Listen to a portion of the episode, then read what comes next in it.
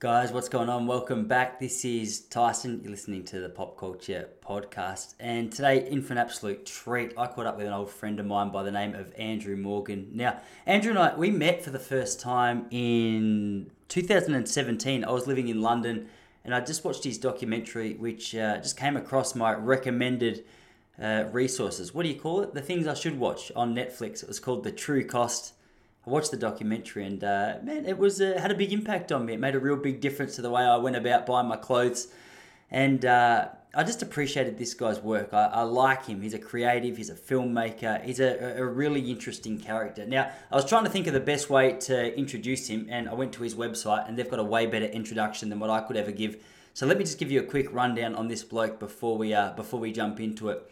So, Andrew is a, an internationally recognized filmmaker focusing on telling stories for a better tomorrow.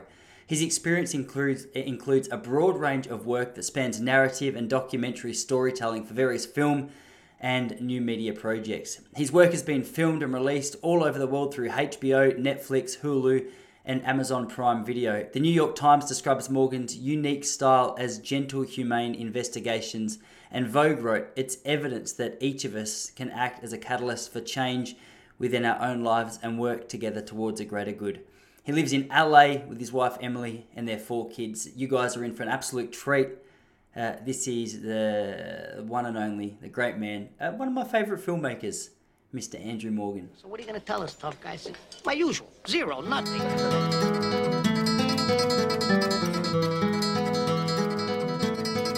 Think it was four years ago that I, I, spoke to you last. I was sitting in a um in a cupboard next to a, a Wi-Fi router out the front of our apartments in London, and I, I was I was so yeah. excited to talk to you, but I was also so embarrassed about the fact that you had agreed, and uh, and I, I had to confess that I was sitting in a cupboard at the front of our house. So I was very surprised that you agreed to come back on, man. So, dude, hey, first of all, great to see you, and, and second of all, thanks so much for uh, for agreeing to uh, to join me again. Of course, man. Of course. I absolutely love it. And everything we do is so homemade too. So I think I'm drawn to stuff that's more uh more personal like that. Oh, I'm so glad you are because I uh, just before I hit record, I've been trying to deck out like a little studio just to improve the visuals of uh, of what's nice going background. on. I like well, thank you, here. man. I was having you got some Johnny Cash. You got some Bob Dylan. I like it. I'm yeah. trying to make a I'm trying to make a statement about how countercultural and cool I am. So um, I hope that's I hope that's coming across. it's definitely coming across. Yes, loud and clear. I, I really I'm getting that vibe for sure. oh, mate, if only I could rock the Bob Dylan hair like you've managed to do. Mine doesn't go curly; it just gets long. And uh, I tried to grow it out a little while ago, but I, I kept waiting for the point that it was going to look good. And my wife said, gee, it's much longer than I'd anticipated you growing it. I said, yeah, babe, I'm just waiting for it to reach the good point. She goes, I'm pretty sure that if it was going to reach a good point, we both would have realized it was there by now. so I went back to the uh, the short on the sides and, and just slicked back at the top. But man, I'm glad great, one of us can pull this off. Dude, yeah, I was looking at your um, I was having a look through your website last night, and I was just looking at the trailer of, of, of all the videos and stuff that you have, or the documentaries that you put together. And as I was setting up this studio this morning, so I had a originally I had like a nice little, I don't know the, the technical name for it, but I had one of those nice little face face lights. So this hmm. side of my face isn't dark because I've got the window over here. And I thought, what am I doing, man? This guy's a, a documentary film. He's gonna he's gonna be able to call my bluff in an instant. So to have a compliment about the set in the first one minute is a uh, is a good place to start. You know, one of the I remember one of the first um, years ago, like one of the first. It was Skype back then, and it was this. We were doing this video call with this uh, producer who was very very famous, and I was very nervous to meet him and I had spent some time in my office at that point arranging some lights and everything and trying to make it look kind of non-discreet he gets on and like the first thing he says is like, "Oh, I really love how you put like kicker lights behind your shoulder there." And I just wanted to die. Like I wanted to kill myself. I'd spent like all morning trying to make it look casual. he called it out. I was waiting for you, man. As soon as the video came on, I was like, "Please don't call my bluff immediately." oh, dude, how's uh, how's things going in your way, man? Where, whereabouts in the states are you based? Uh, I'm in Los Angeles. And yeah, um, okay. Yeah, stuff's good, man. This is uh I love winter in LA is really special. It cools down and um, it feels like the city thins out a little bit around the holidays. And we're going to stay in town through the holidays with our kids and um, their school stuff will stop and we'll just get a lot of time to hang out together. So yeah, this is like one of my favorite times of year, honestly. Oh, that's awesome, man. I was going to say, uh, yeah, it, it's nice when the tourists go away a little bit and you, uh, you have a little bit more freedom. I don't know. Are there, are there many tourists? I'm, I'm trying to keep up with uh, what's going on around the world. I know, I know LA's got a similar approach to these COVID things as, as what where I'm yeah. living does in, in Melbourne in Australia. It's uh, I think the tourist over here has pretty much just hit a hit pause completely for the last 18 months. Has it been similar over there? Like what's the vibe been in, in LA the last sort of couple of years?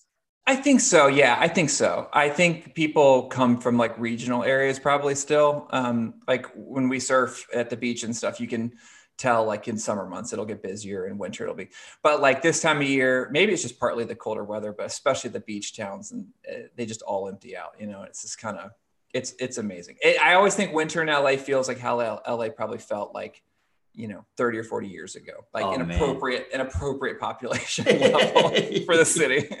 Yeah so i listened to too much joe, joe, rogan. I assumed that everyone who once lived in la is now in austin texas but there's still a few people around. There's a few. Every time someone like we were just down in texas every time someone talks about that i always am like i have a very open-handed policy towards that. We have plenty of people to spare here still. So yeah, more of us can go to Austin. It's fine. Yeah, awesome, man. You said you're doing a bit of surfing over there. I've uh, I've just moved to a little coastal town. It's called Point Lonsdale here in Victoria, and I moved partly because I'm I'm trying to I'm trying to learn how to surf. Secondly, because of the fact I've got a little 18 month old boy, and I thought it would be nice in the uh, in the fresh country oh, wow. air for him. So, what are you? Where are you doing your surfing, man? Are you uh, on, on a little short board? You got a long board, or what's the uh, what's the setup?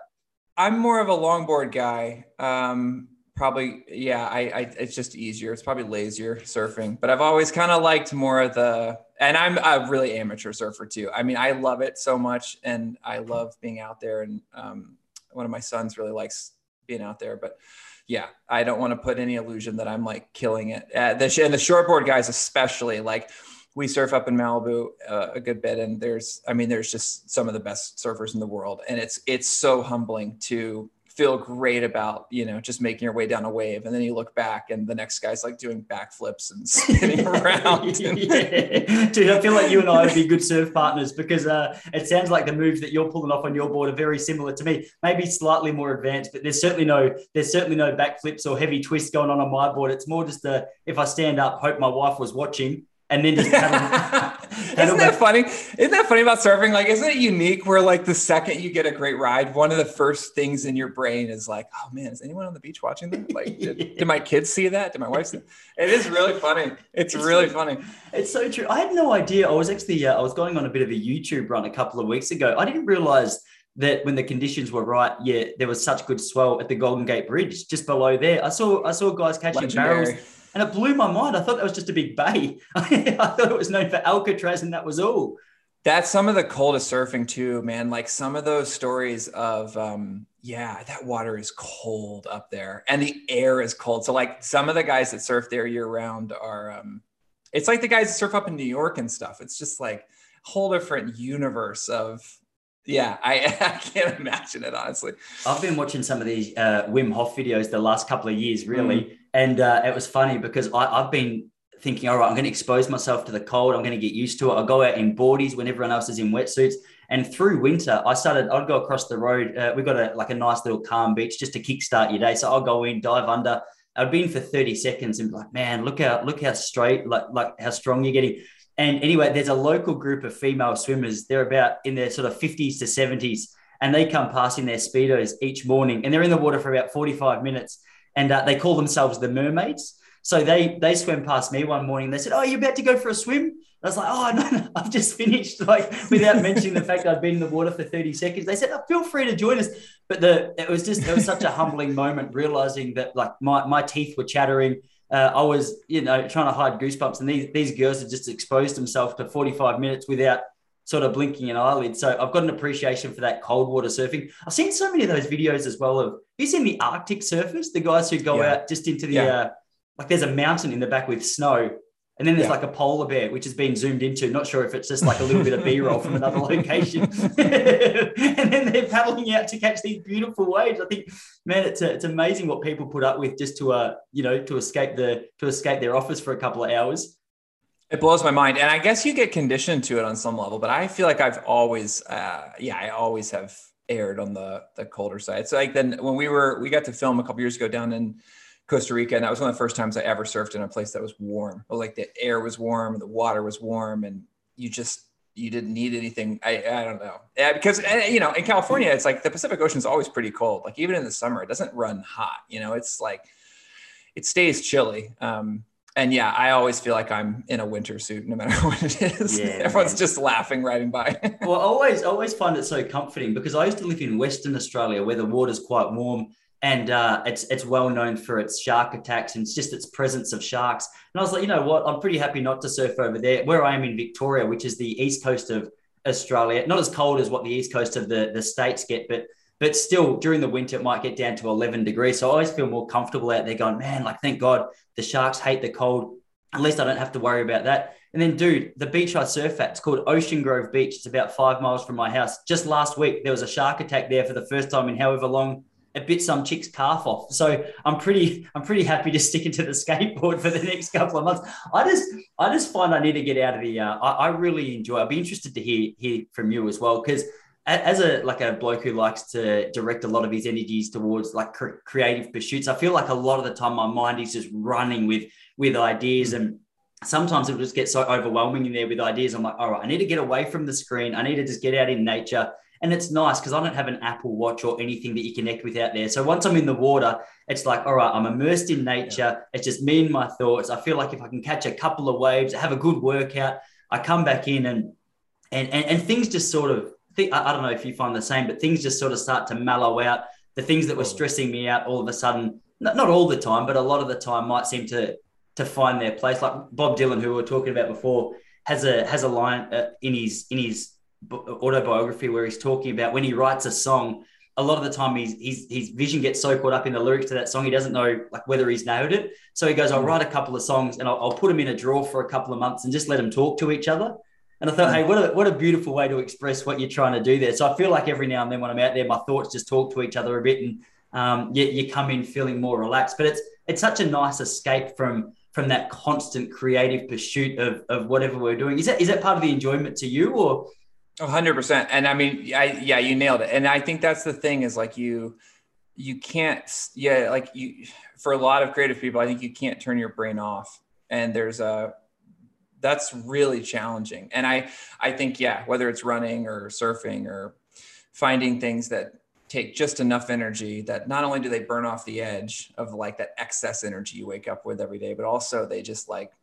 I think it's funny. I've heard more and more people talking about that. I think since um, since COVID. Like I, I think it's it's always been something that I've struggled with. Like it's always that that those lines between creativity and mental health and ups and downs and you know being a person who kind of can have mood swings and just kind of like creative energy i don't know there's a lot in that cocktail.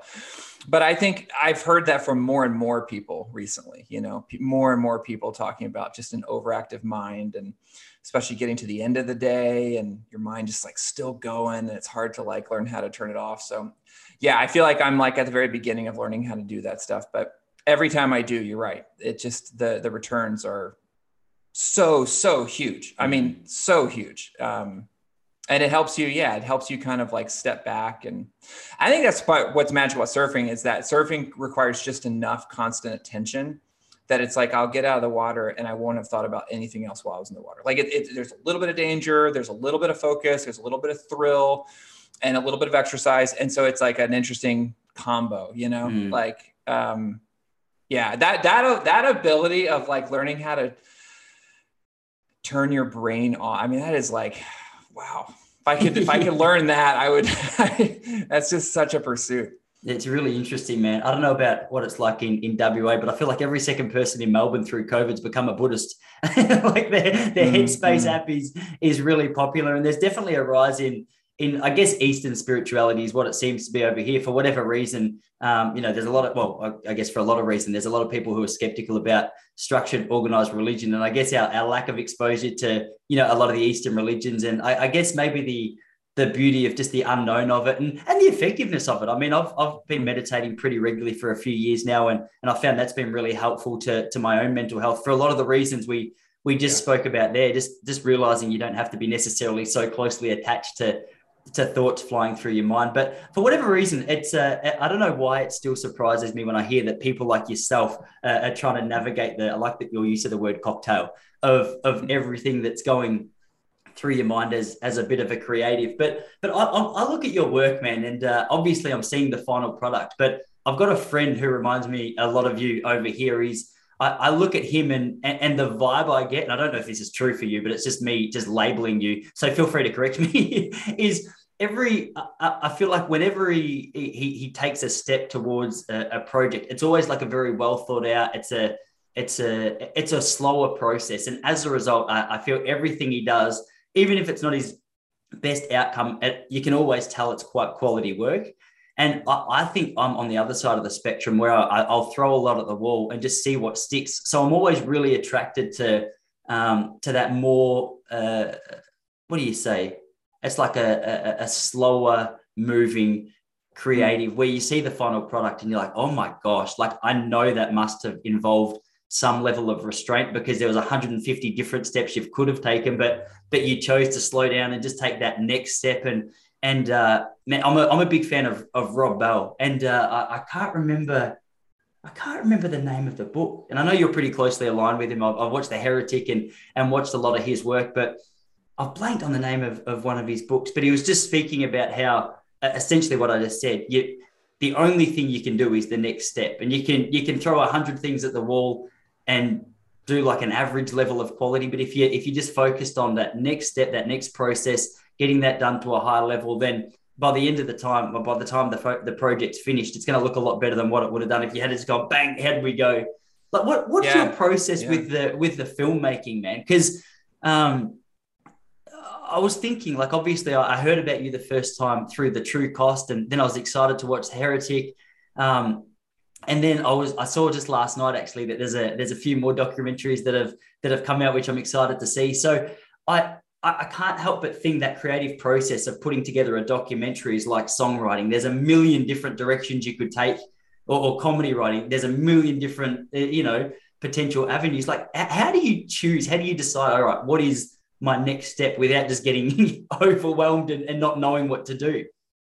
Yeah, well, that's a great way to ask it because I think in a lot of ways it's sort of like the opposite in the sense that like it's in terms of getting overwhelmed, it's how I stay it's how I keep from being overwhelmed because I think when I have a, a, project that is like a lens that I'm looking through, it, it kind of defines a period of my life and it defines like the way I'm taking in information and the way I'm thinking about things.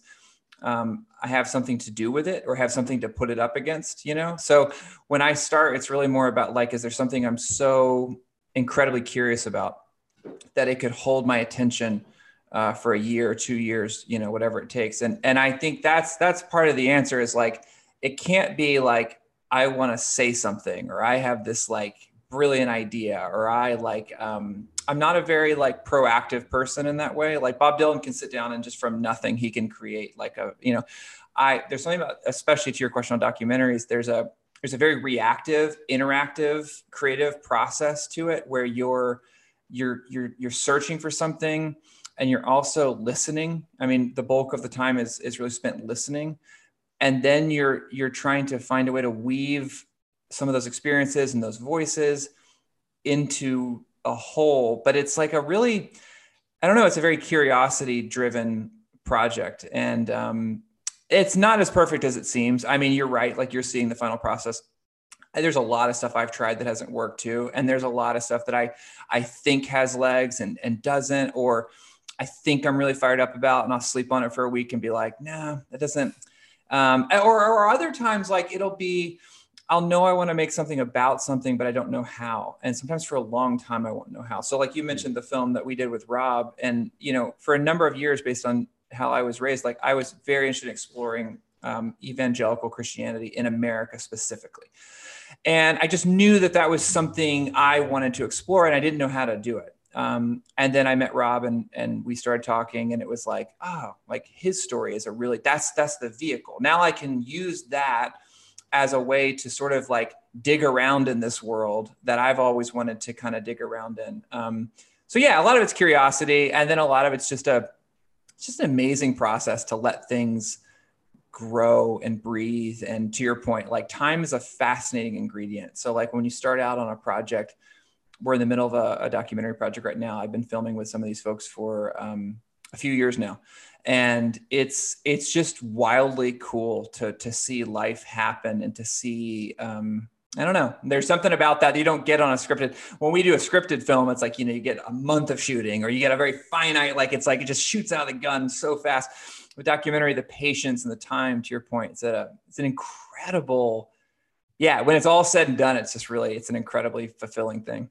It's such a good way to put it. Like I love the idea of a documentary just being watching life happen, and to a lot of uh, uh, that's a that's a great description. I'm a, I'm a huge fan, and this is almost cliche at this point, but I think I'm a, I'm a really big fan of, of Werner Herzog and and his documentaries as well. And and man, I, I feel like huge his particular documentaries. Uh, to use that example of watching life happen, I feel like that's a it's almost a perfect description of of the documentaries that that he films from you know whether he's in, in Vietnam walking through you know uh, certain stories there or whether it's that grizzly man that grizzly man was just that was just mind-blowing the access to the footage and stuff that he had there and then combined with that just his his narration and his um his sort of uh his mysterious voice i feel like add the whole whole heap of, of, of stuff to it as well but there's a guy there's another guy i've really been enjoying lately um uh, I don't know if you know Casey Neistat, originally the YouTuber he was around years ago, man. I think he's living in LA now.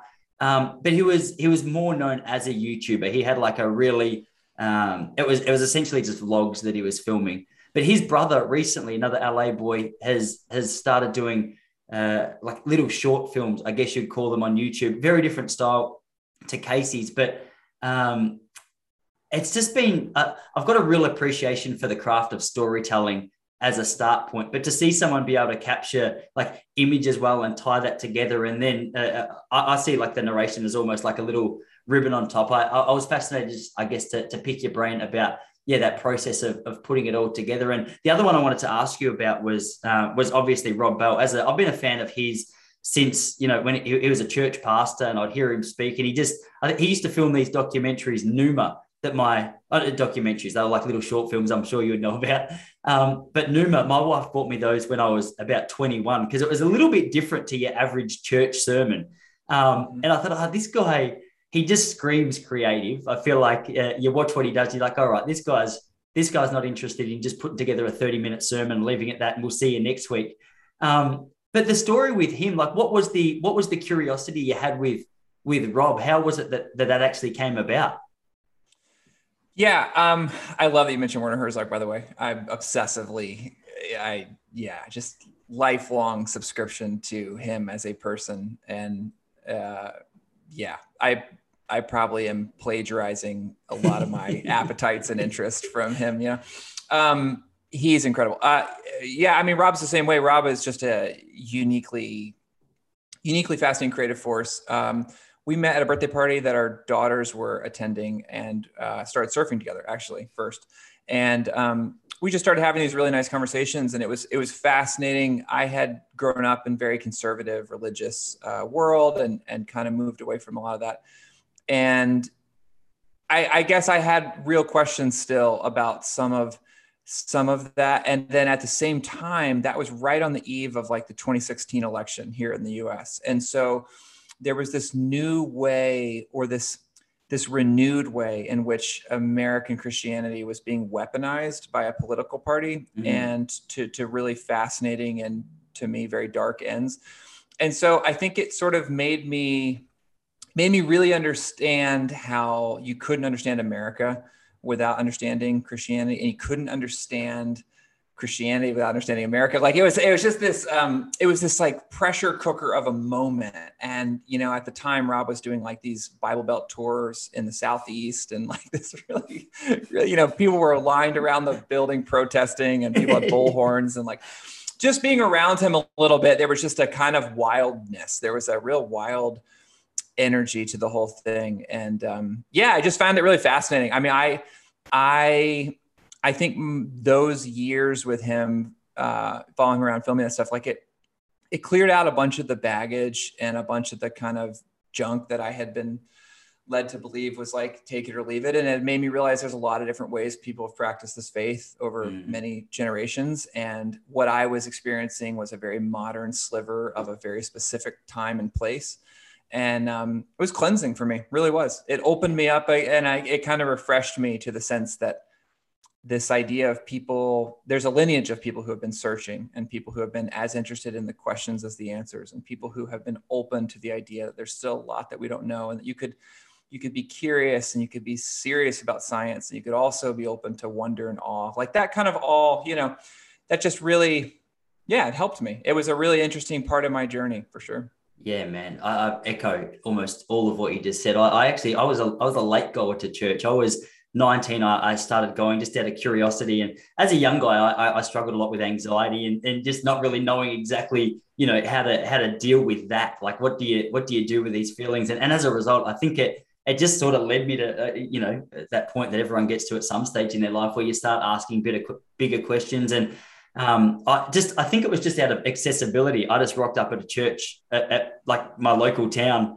I was like, all right, I'll just I'll see what these guys are about. And at the start, like it was really fascinating, really interesting, and and meant like so many of so many of the lessons that I learned. Like it, has been amazing for my marriage. It's been amazing for, for my life. Like there's still there's still endless things uh, from the church that I, I applied to my own life that were were really helpful. But I found it fascinating with Rob as well because uh, for, for myself, I got to a point where it was like I still still like you. I had a lot of questions, um, and it was almost like if you asked them, you were you're not following the uh, you're not following the right line. It was yeah, it, yeah, it was yeah. kind of confronting to me. I was thinking, man, like I I, I think I still believe in God, um, but I'm just not sure about this particular part. I'm not sure if I, you know, and there was yeah. this constant conversations, and, and I married an awesome chick who was um, still quite passionate uh, about her faith and stuff at the time, but she was very open. She was very understanding, very encouraging. And then I started to listen a lot more to Rob Bell and see his journey. And, and like you, man, I was like, wow, this is this is much bigger than what I'd ever anticipated. And it's a much more beautiful journey, I felt, in the way that he explained it. But still, it was it blows my mind that there could be so many people protesting such a powerful and life transforming message. Like when you listen to the guy talk, which I have for years, I, I went and saw him when he was here in Melbourne. Um, I followed so much of his work. I, I never leave a conversation or a, a, a presentation of his going, oh man, you know, like far out. I guess you know, God's God's not that good, or spirituality's not that. I'm always the opposite. I'm always like, oh my gosh, totally. I'm so in. This is so much bigger and more beautiful, more curious. Than, more, I'm so more, much yeah, more curious. Yeah. It's a it's a really interesting thing, man. So so is that so, so that was really encouraging to you as well? Yeah, because to, to me, I, I, I sort of leave a lot of what Rob does, and I go, ah, oh, awesome. Like it's just so yeah. much more beautiful.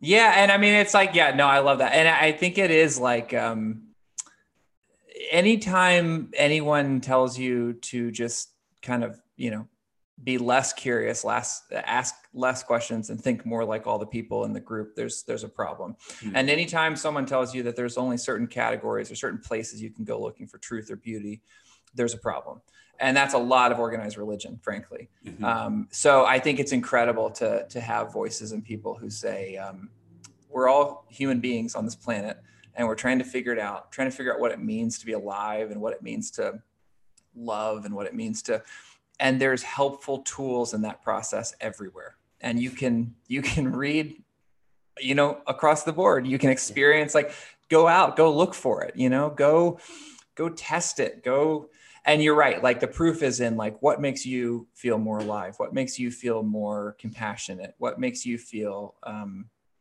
yeah more open to break cycles of violence and to not just have a i don't know that that stuff it's like that's the fascinating thing to me about any kind of spirituality is like the proof is in what does it what does it do to you as a human? Like, yeah. does it make you more hostile and more closed, more us versus them, or more open to the idea that like we're in this thing together? We're on this one planet trying to figure out what's happening. Like, the mystery of it is just mind-boggling, which is why, which is why I love people like Rob because I think in all the enlightened scientific progressive uh, world, sometimes there is a void of, of awe and there is a sense of like we've broken down the whole world to you know rob talks about we've broken down the whole thing to like ones and zeros and yet there's something in our soul that like aches you know and i i love that there's that there's science and there's mystery and there's and it's all wrapped up in this thing together that we're experiencing. It's like, yeah, it it, it was very it was very helpful to me. And it, what's so fun about making a film like that or any of these projects is like, you know, that's that's my life for a period of time, and then you get to and, and, and, it really it, it shapes you and it moves you and then you get to put it together and put it out there into the world and other people get to watch it and they get to be moved like it's been really really cool that film in particular the responses to just across the board, you know, people who had just never felt freedom or never felt um, had felt crazy, had felt like mm. they were the only ones, had felt like, um, or people who had just kind of gone dormant in that area and kind of had been so hurt or so damaged that they had said no, never again.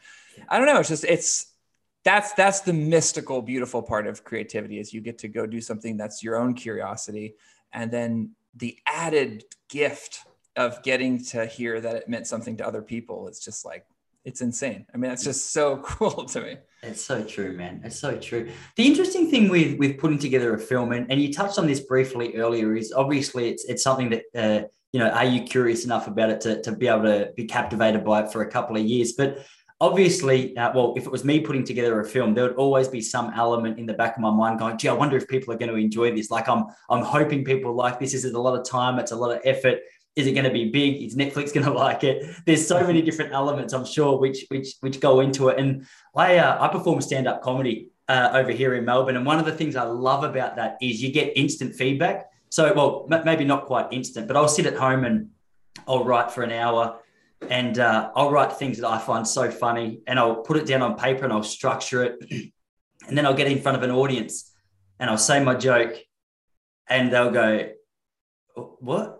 like and it's it's either and, and this is something it just it makes me so like i, I just I, I can't quite get over how interesting it is that that's not necessarily a lot of the time it is a sign that your joke was rubbish but a lot of the time I'll, I'll adjust it change it slightly or sometimes not and go to a new room where the energy in that room is slightly different for whatever the, the demographic might be slightly younger or slightly older. And a joke that bombed the night before might kill the following yeah. night. But but that immediate feedback I find so helpful. And um, it's really encouraging if you can just get over how painful it feels to be in front of a room full of people who are looking at you like, oh my gosh, I can't believe any part of this bloke's brain thought that was going to be funny. but to go home and adjust it is is helpful. But I guess um, apart from your team, apart from the people close to you who I guess are getting a little bit of a glimpse of what you're trying to put together, I guess you don't know whether your documentary is going to kill in terms of public response or if it's going to bomb in terms of public response. So, how do you uh, is that something you deal with, or how do you navigate that uncertainty as you as you're piecing together, especially such a long project?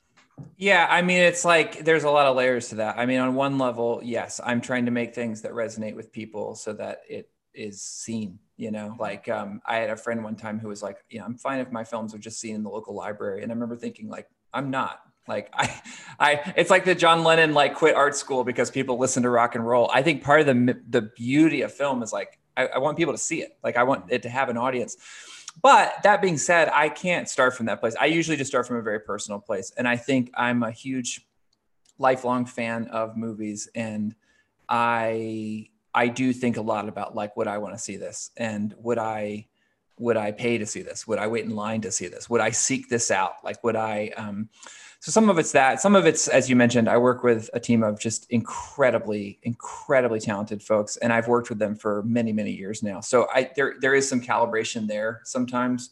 Um, I, and I also think you just learn as you go on. I mean, I still feel like, I am right at the beginning of learning how to do this job. And, and I, I mean that very seriously. Like there's eh, still, every time we finish a film, there's kind of this party that's like, wow, I learned this whole new thing that I didn't know before. Like I learned this new, uh, you know, in music, like I learned this new note or I, this, this thing that I couldn't do on the last film. I, I did on this film, but also I just discovered there's like three other things I need to learn going forward. You know, and it's like everyone is such a learning curve, which I think is what makes it so fascinating. You know, I still see films and you walk out and you just think like, oh my God, I didn't know you could do that. Like I just it blow, I'm sure you're that way with stuff where it's like you see a comedian, you hear music, whatever it is, like you're just like, what? Like that was possible. Yeah. So I think it's part of why I love this whole this whole journey is like it's a it feels like it could keep your fascination your whole life because you could never master it. I think something about creativity and storytelling is like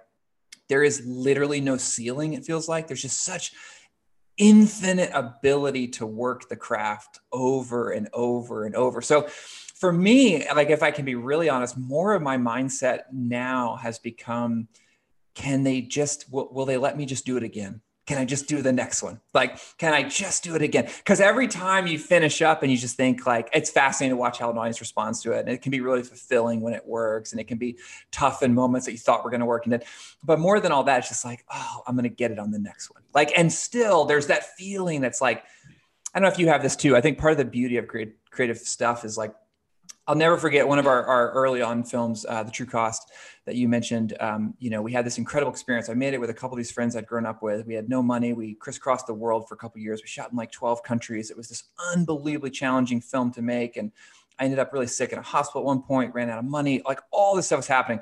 And it was so, it was, it was electrifying, but it was also really, really hard. And then we got to take it to um, this big film festival, and that was a big deal. And Netflix bought it, and that was a really big deal.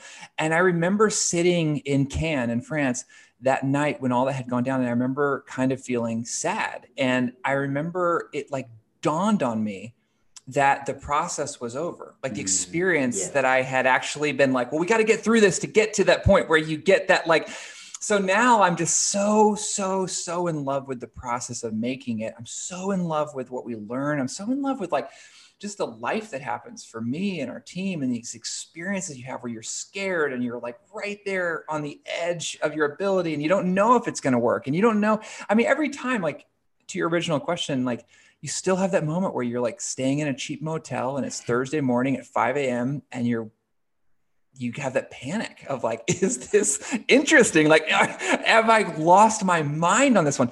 But yeah, I just I think like, can we can we do it well enough to just get the right to do it again? Because yeah. every time you finish and you're sitting in the theater and you're like, ah, but the next one, the next one. It's almost like every creative pursuit has to be inherently disappointing because that disappointment in a way is what propels you to do it again. Yeah. Right. You, re- you relate to that? A hundred percent, man. Uh, on so many levels. Uh, to to your first point about the disappointment, I remember I ran my first marathon in 2018, and it was something that I trained for about 12 months to do, and I was really excited. And uh, I just I remember uh, after the race that night, I, I, was sitting on my couch at home, and I just felt like mildly depressed. And I was like, what the heck? Why am I upset? And and it was exactly what you just explained. Like to be able to get up every day for a year and know that in on October the 14th, you're going to run the Melbourne Marathon. So you better prepare. And then to have that done and not have any other run in mind, I was a little bit like, oh crap. But so many different, like there's there's literally every element of my life I can I can relate to that. And Kurt Cobain has a, a really interesting little clip on YouTube where one of the one of the reporters asked him a question about how great it feels now that he's now that he's made it. And he's like, yeah, it's kind of less exciting than when I hadn't because every day I'd have to get up and try and figure out whether my, my, my new song was going to be relevant, going to be good. And uh, he's like, now I just know, like I know people love it. He goes, I still, he was still speaking about how he, he, he didn't have like 100% confidence that everything was going to be a hit. But for him, um, I think he explained exactly what you explained and what I relate to that that that journey towards that that final project is the exciting part. But it's it's something it's so easy to miss, isn't it? Just in because so I look at you and I go, oh man, how great is it that he has this documentary on Netflix? Like, and I know I've spoken to enough people like you where I know that the the story doesn't end there. And as you yeah. say, like I look at you, I'm like, man, this guy's just a filmmaker. He just gets it. But to hear that you still feel like you're in the beginning stage of learning, it's it's it shouldn't it shouldn't still shock me, but in a in a way it it really does. It's uh it's cool, man. And it often it, it frustrates me sometimes because I'm like, all right, I'm 34 years old right now. Say I live to 100. What's that? 66 more years. Is that 56 or 66 more years? Yeah, um, yeah, yeah. It's like I've got so much I, I want to get done in, in that little amount of time. So I, I so relate to the idea that what you're doing can be a lifelong project. And sometimes I look, I'm like, come on, like surely, surely science can kick in and allow us to get a few more years out because I don't reckon there's enough time in that next 56 years or whatever it is um, to be able to get everything I want to done done and uh, yeah want to do done.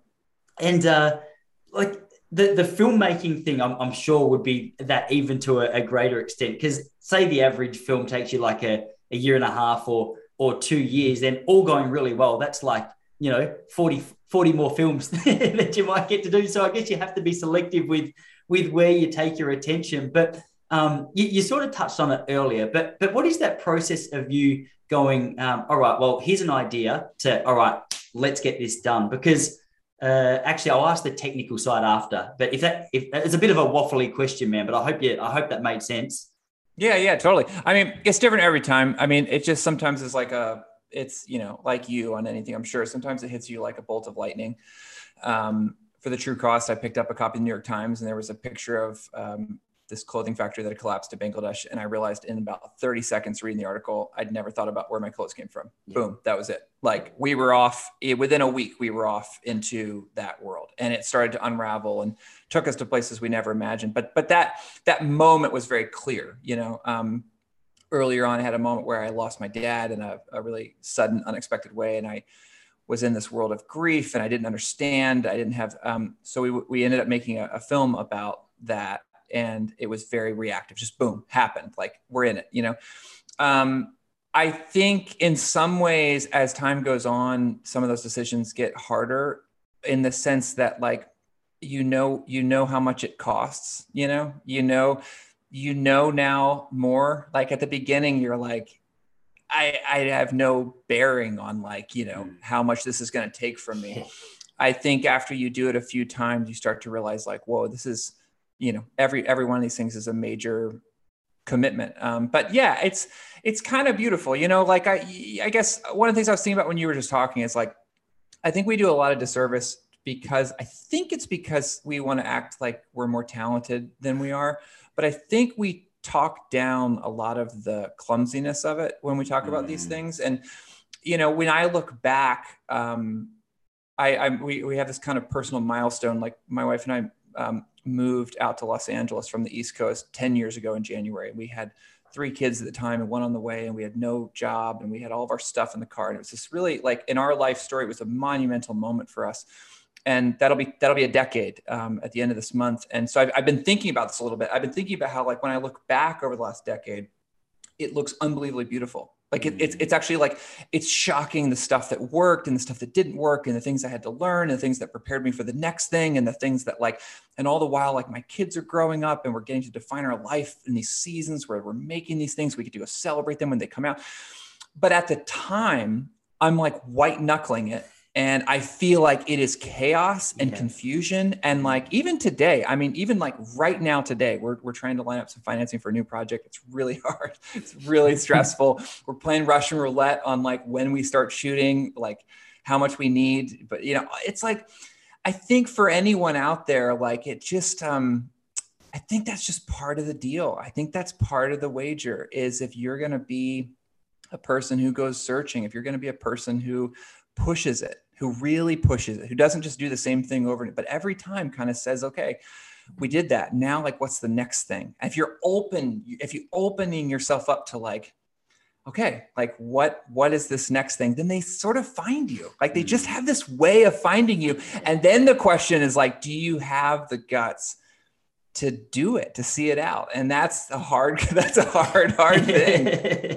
I find i find in my life so much less maybe is like inspiration and so much more is execution. And so much of the, the of what i'm becoming increasingly fascinated by is the process and how i can get better at that process rather than like waiting for some you know what I mean? Like it's yeah, it's becoming 100%. less um, abstract and more like how do I get a really great team of people together? How do I create an environment where they can do their very best work? How do I gently steer us in the direction of things that are interesting and have relevance and I don't know. I that's hard enough. Like I can spend my life doing that, right? It's really true, man. It's really true. It's funny as well. Whenever I sit down with with someone who's got a good story to tell, it's very rarely uh, the, the, the finish line that I'm super interested in. It's when they were trying to get to a set and the car broke down, or they were late for their plane, or they lost their passport, or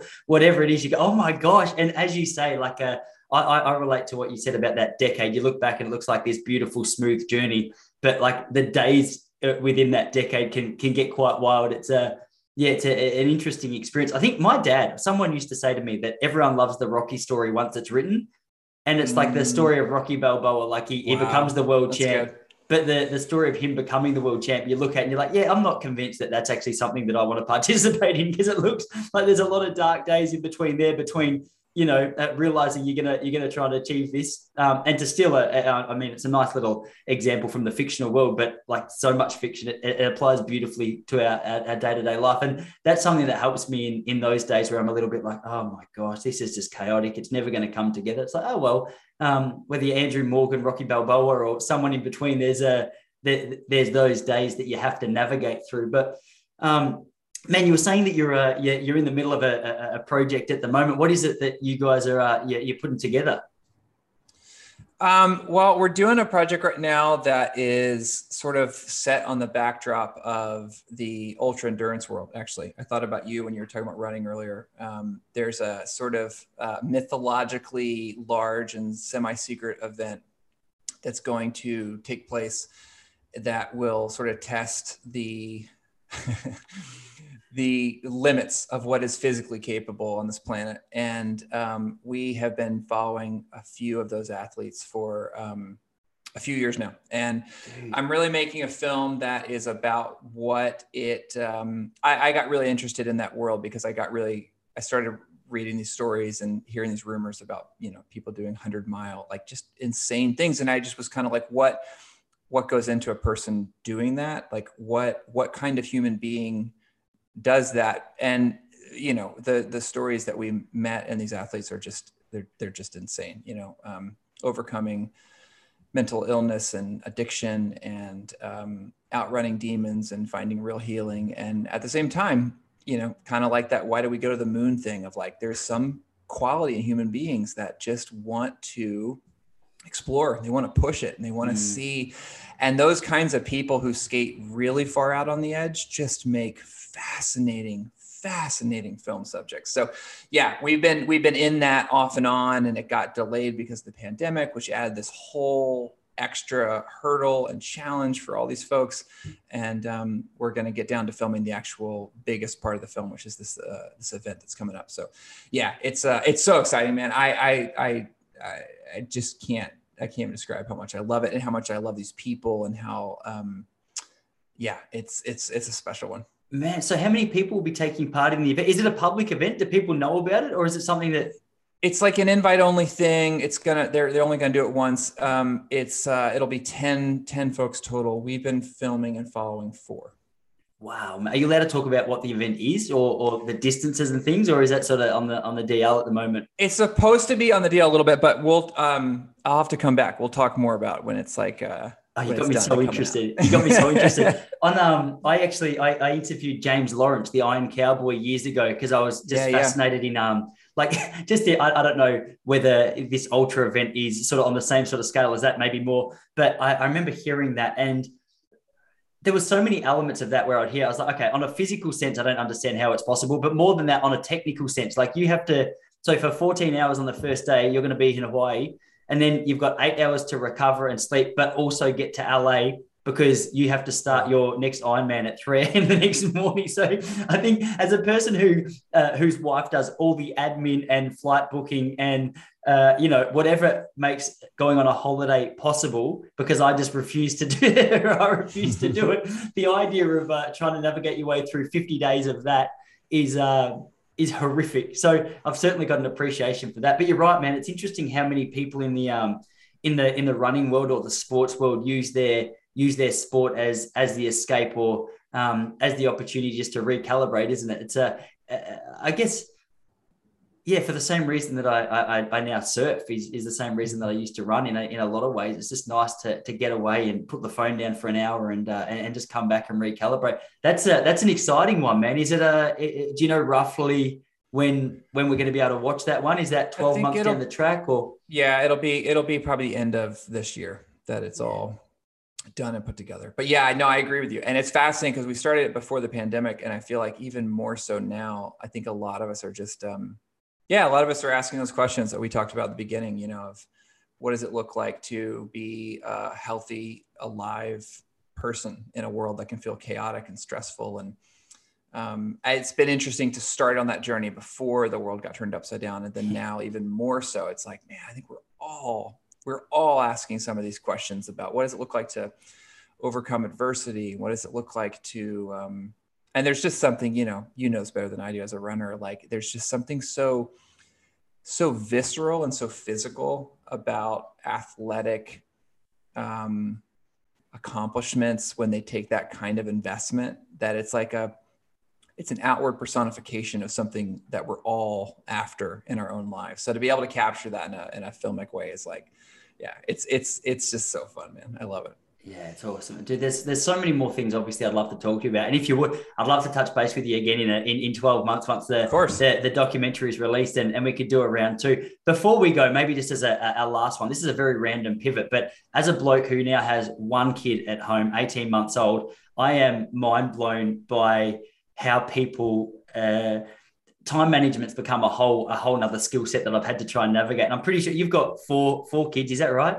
That's right. Yep. So the idea of four kids, I think yours are, are now a bit older than what my little man is, but that I've got an appreciation for that that uh, that navigation and that that time structure that you have to be able to put together to make sure that the the family's looked after and, and, and getting dad, but also the projects are getting done. Like how, how did that how did that world work for you? Was that just a learn on your feet once number one, two, three, and four came along? It is a learn on my feet. It's funny. A really dear friend of mine uh, just had uh, his, his he and his wife just had their first baby. So I was just texting him right before we started talking. Mm-hmm. It's um, I mean, you know, it's it's it's the greatest thing in in the world. And I was, I met my wife in high school. We married very young, and we had kids pretty young. And so our family's kind of interesting because our kids we have four and they're very close together in ages so in a lot of ways it feels like we have kind of been growing up while they've been growing up and um, they also there's a part of them that's kind of raising each other. There's a very like mm. pack mentality in our house which is like very fun and chaotic and wonderful on the good days and horrible on the bad days. Uh, you know i think what's been the most fun for me is like i think the times where i've been able to have them be a part of the stuff that we're doing have been really really powerful. And some of the best memories i have like i you know you talked about the heretic. I, I took our youngest son on the road with me for a good bit of, of while we were filming that. And so like we always have that you know we have that like we did that together. We just made a scripted feature um, here during the pandemic. We went up to oregon and shot this movie. And you know we brought uh, the kids their school had gone to zoom so like they came with us and they were on set with us. And so then when they get to go to the premiere like they i don't know it's just like That's it's really beautiful and really special. And I, I i mean i don't know anything about time time management but what i do what i what i do what i do know about is just like it is um, i don't know i just think it's fun. I, and I, i'm sure you're feeling this already. I feel like every generation does the best they can.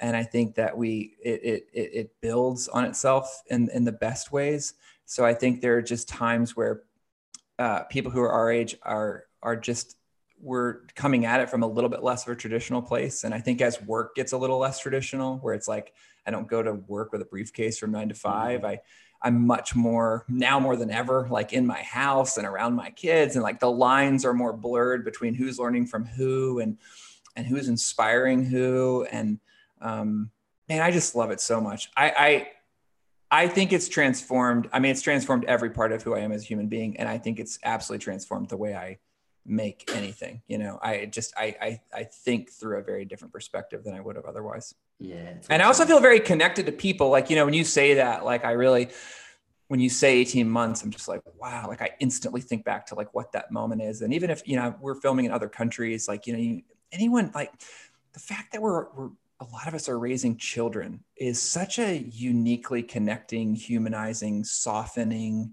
yeah i don't know it just uh, nothing nothing makes you as like relatable to another human as it's like, so true it's so true i noticed when uh when my little man was first born I, would never noticed parents before. I never cared about their kids. Someone would tell me about their kid. I'm like, dude, I don't care. Like, I'm so bored by your dumb story about your stupid kid. but now I always catch myself.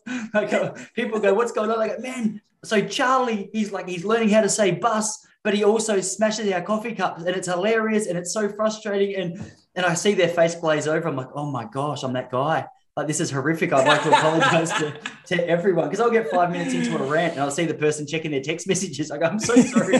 but uh, dude, anyway, I'm gonna let you go because I, I know you're a busy man and uh, I said an hour, so I don't want to go over that. But mate, it's uh, it's been so good to catch up with you, man, and uh, and hear about your life and what you're doing. And uh, I'll touch base with you again in the future once uh once this ultra event's done and out. And uh, mate, it's just a, yeah, it's just an honor to sit down and, and chat with you. So I really appreciate you making the time. Of course, man. This made my day.